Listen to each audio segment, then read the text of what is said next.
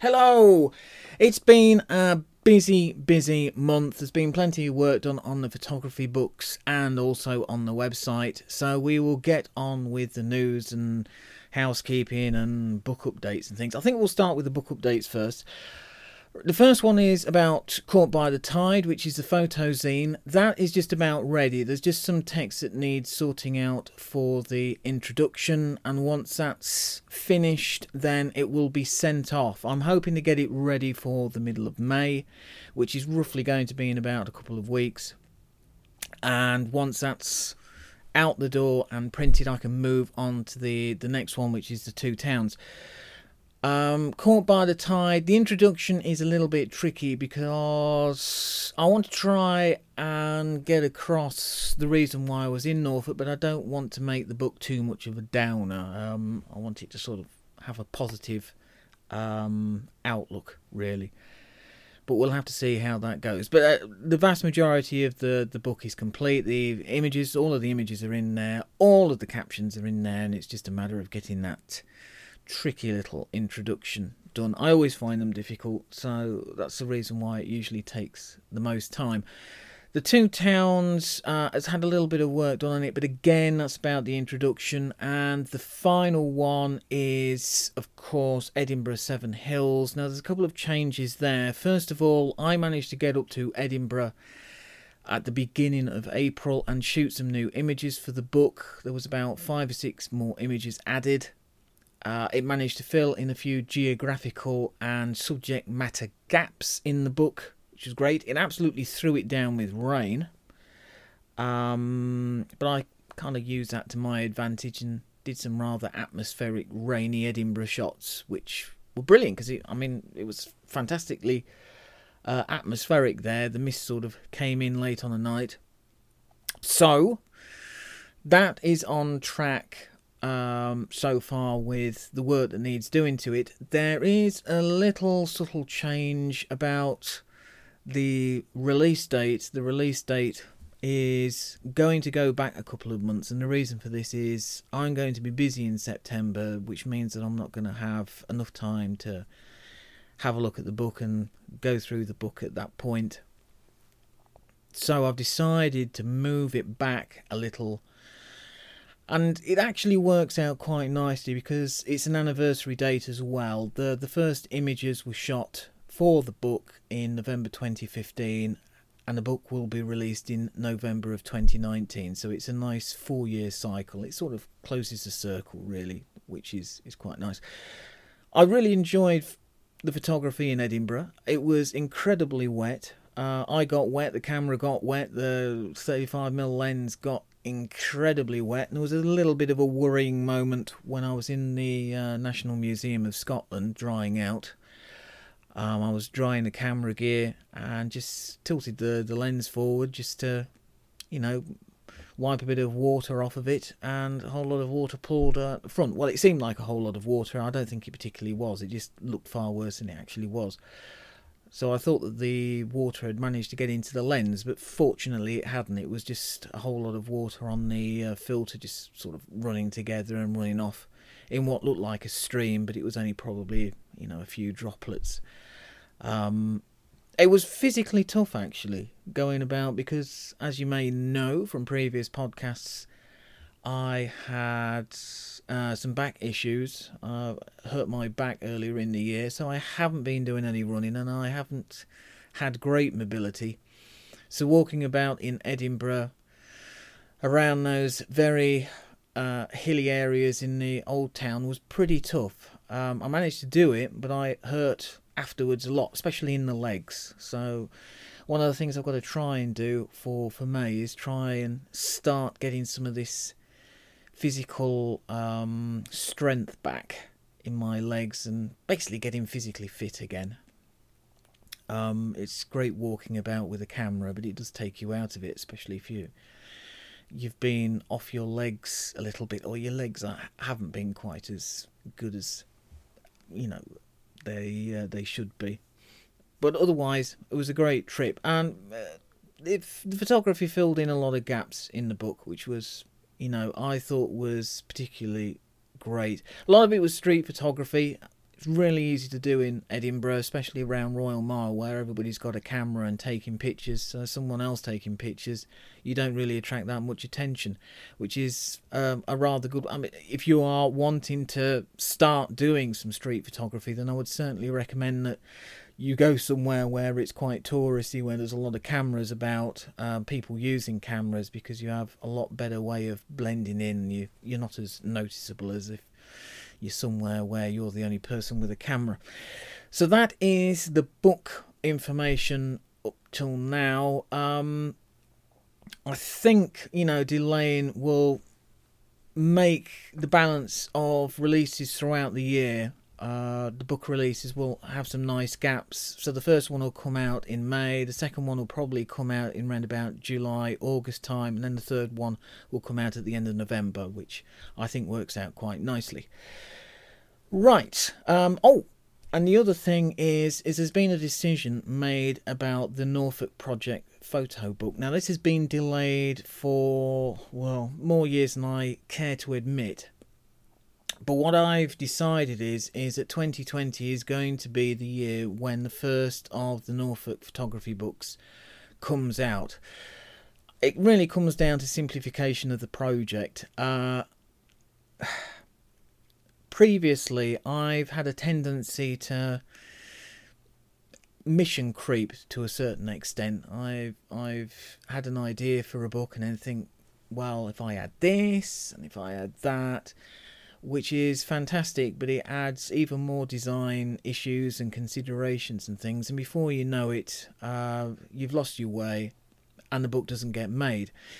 What I've decided for the first release for the Norfolk project is that it's just going to be six six images. It's just going to be the square format images which were shot on the Bronica and uh, the Yashica. I think this is probably the best way to go. keeps it nice and simple. There's enough images because I've already checked. There may be some 645 work that I shot on the Bronica ETRS as well, but that can be added if I think it suits. But at the moment, I'm just considering the, the 66 really as a as a start, and then later on, I can do another book which is about the 35mm black and white or colour work or whatever I whatever direction I want to take it in. So that is a Norfolk book for 2020. Um, the other planned book, which is about the the images on sky, if there is any more room left in 2020 for the book. I would like to get the Norfolk project out by about the middle of the year, middle of 2020, June, July, something like that. If there is any other time left, then I can start work on that and maybe possibly get a second book out by the end of the year. But really, the Norfolk project is the one that needs to be sorted out and completed because it's been up as a planned book for far too long and it needs doing now. So Work will start on that as soon as the Seven Hills photography book is released. So that is the book news for now. Like I say, hopefully by the time the next podcast comes out, the first book, Caught by the Tide, will be released. Okay. Now on to a bit of housekeeping, and it's to do with the website. Now the website has had plenty of work done on it over the last couple of weeks.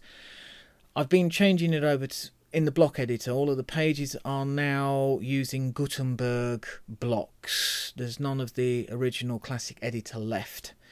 And the reason for this is it just makes the pages and posts just so much easier to to edit and I can move things around. And also as Gutenberg develops, it means that I can add new things uh, on there that weren't previously possible with the old editing system. So all of the pages were changed across. While I was doing that, I also went through to try and improve readability and search engine optimization. Now, this is still work that is ongoing. It will probably go on until the end of the year. There's still a few pages that need a lot of work doing on them, um, the featured photography galleries for the Norfolk Gallery and Sea Sky Sand and Street have been done and they're pretty much sorted out. But I think I'm still going to go back and maybe flesh them out a little bit more, give a bit more detail, especially as these projects get on in uh, age, uh, and also they'll they'll change later on as the books become available, and I can add links and things for selling them and stuff. So, but it does look a lot better. There's a lot more subheadings in there as well, so it's easier to sort through different sections. And if you're just interested in the technical side, and you can find that a lot easier without having to read through the whole of the page. It does look far better. There's still a lot of work to do with it, but we'll carry on. Now, the other bit of book news is to do with the PDF books. Now, they've got their own page now. Uh, they were very important in developing or getting to this point now uh, where photography books uh, are being developed via Blurb. And it all started with a solo photo book month project, which uh, the first one I realised when I was putting the PDF book page together, I realised was 10 years ago this year. So, 10 years ago, I put together my first book for the solo book month project. It was a lot of fun. I enjoyed it, and I did two more solo photo book month projects in uh, 2010 and 2011. And then sadly, the the project itself shut down because costs were spiraling and basically the popularity of the project finished it finished it uh, got just finished the project off basically. Um, it just got far too costly and probably a lot of work as well for I think there was only like two or three people running it, but even so, if you get uh, several hundred photographers uh, uploading work, it's quite a lot of bandwidth and quite a lot of work to make sure that everything's sorted, and you've got to have support. It must have been a little bit of a nightmare, to be honest.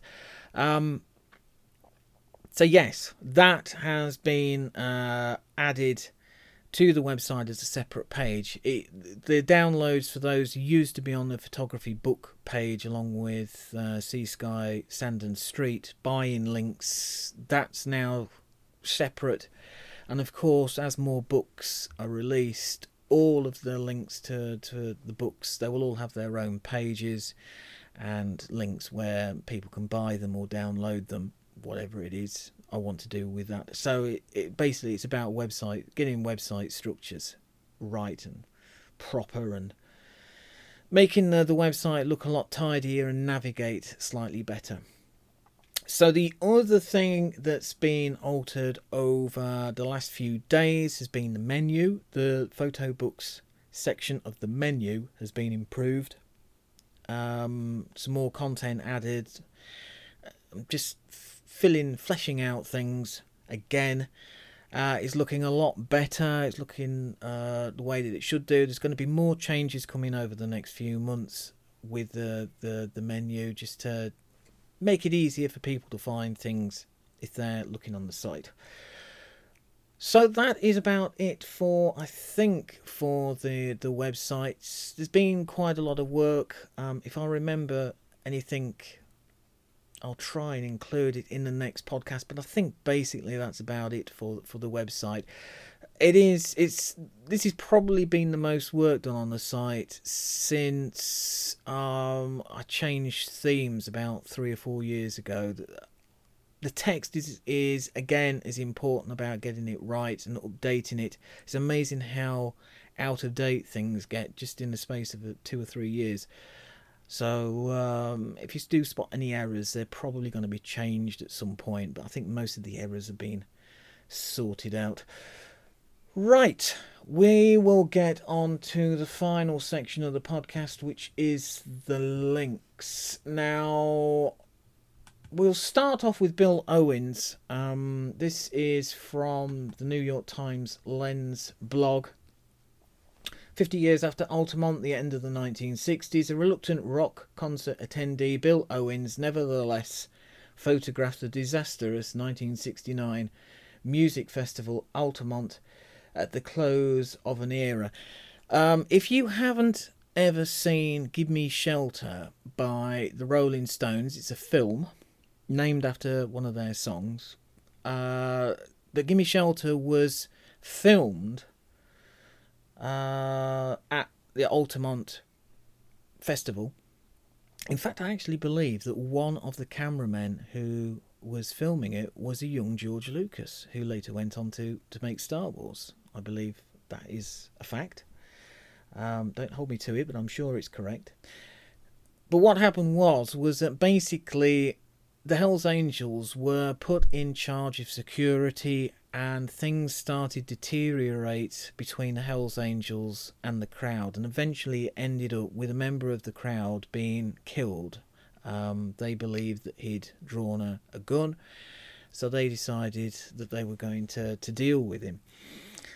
Um, the Gimme Shelter film has a very interesting section. If you want to get an idea of how terrifying it was, I would recommend that you have a, a watch of this film. Uh, towards the end, the Rolling Stones are getting back onto their helicopter to leave the Altamont Festival. And they literally all pile on. In fact, I actually think they probably overloaded it slightly. Um, people were sitting on other people's laps. There was that many people wanting to get out of there as quickly as possible. Uh, it reminded me of some of the scenes from the Vietnam War documentary footage, uh, where all of the GIs just pile onto the uh, the helicopter to to get out of there. It just reminded me of, of that. It really is a, a brilliant film to watch. Now, Bill Owens was slightly older than a lot of the people who were attending. He was in his 30s, and a lot of the people would probably be in their 20s. So he didn't really see the appeal of all of this. He was a slightly different generation, and uh, but the images that he produced, you know, are a fantastic sort of document of how the festival started off in the usual sort of like you know looking like a bit of a Woodstock, and then deteriorated as things went from bad to worse. Um, I mean, there was all sorts of factors that came into it. The Hells Angels weren't the only one. Um, there was a lot of drugs, there was a lot of alcohol, and there was a lot of people there and yeah, things just just turned nasty, and a lot of people regard it as the end of the 1960s as the point where that obvious peace and love of the 1960s just started to evaporate. Uh, the illusion had gone, basically, that it was going to be all sweetness and light in the 1960s. It certainly wasn't. So if you are into 60s photography or into 60s music, um, there's a few shots of Jefferson Airplane as they're playing Grace Slick on stage, and I think there's Carlos Santana as well. But it's a, a great series of documentary images about a, well, a rather sad event at the end of the 60s that uh, sort of brought a lot of people back down to earth. Right, the next one is a bit of a classic. The next link, uh, this is from the Magnum website, and this is W. Eugene Smith's Warning to the World. The Magnum photographer made his last photo essay about industrial mercury poisoning in the Japanese city of Minamata, helping to bring justice and visibility to the victims. This is probably a great example even now of environmental photography and the effects that it has ravaging a community.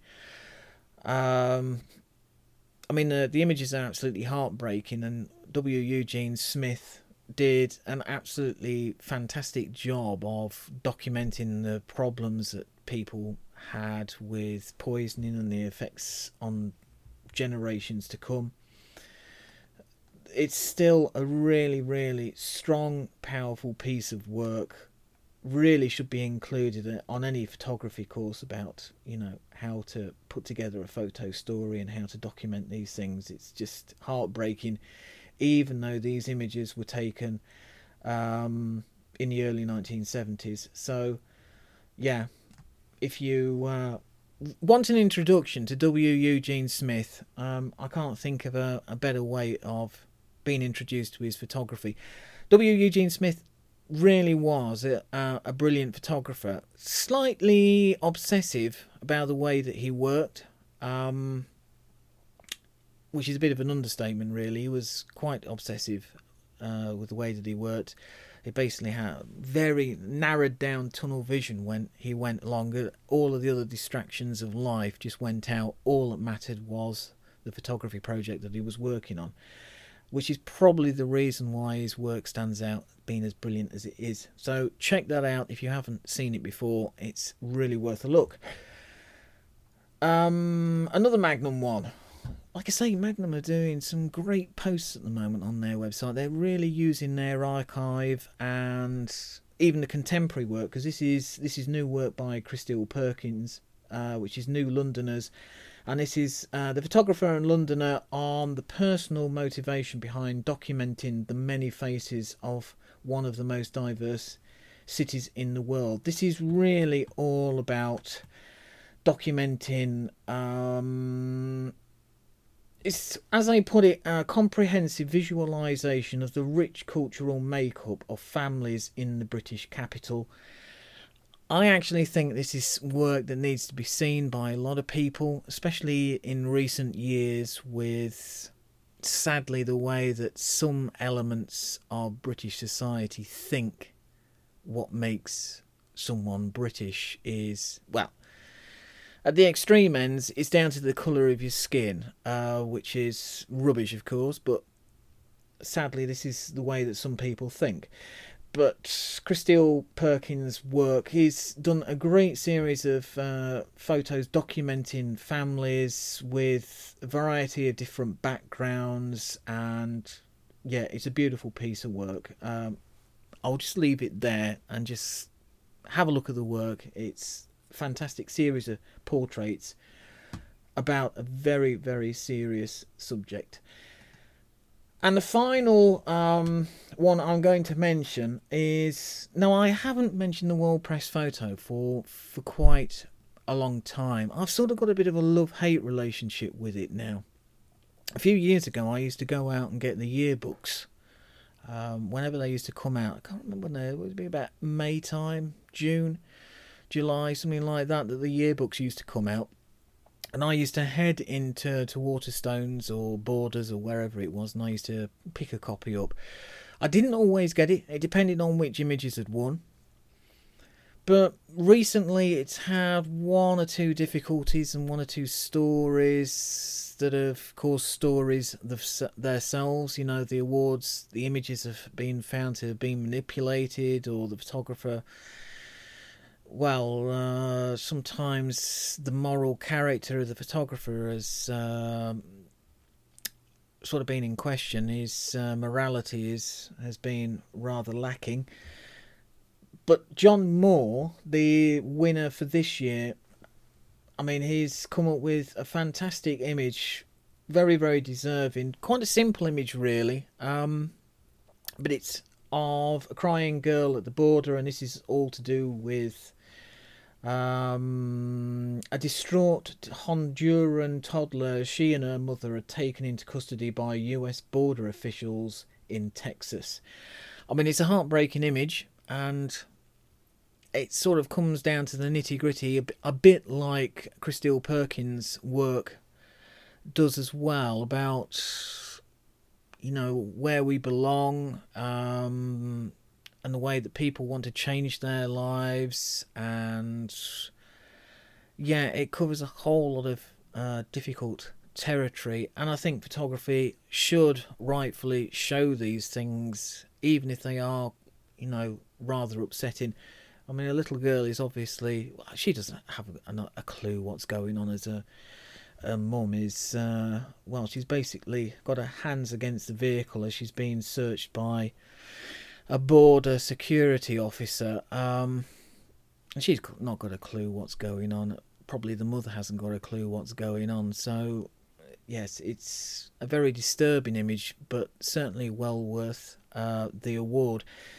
I mean, John Moore actually wins, I think it's 10,000 euros cash prize, which is great because it means, you know, you can get a bit of gear or you can put it towards doing something else, the next photography project or something. Um, I, like I say, I've had a bit of a changeable attitude towards the World Press Photo over the, the last few years. I'm not a big fan of photo awards anyway. Uh, it's just a personal thing with me. Uh, kind of stems from my school years when I used to win absolutely sod all. Um, but I don't know. Uh, the idea of getting an award for a picture like that uh, doesn't sit very comfortably with me. I can understand the value that it has. It's great for your career, but I don't know. It just is it using people? Is it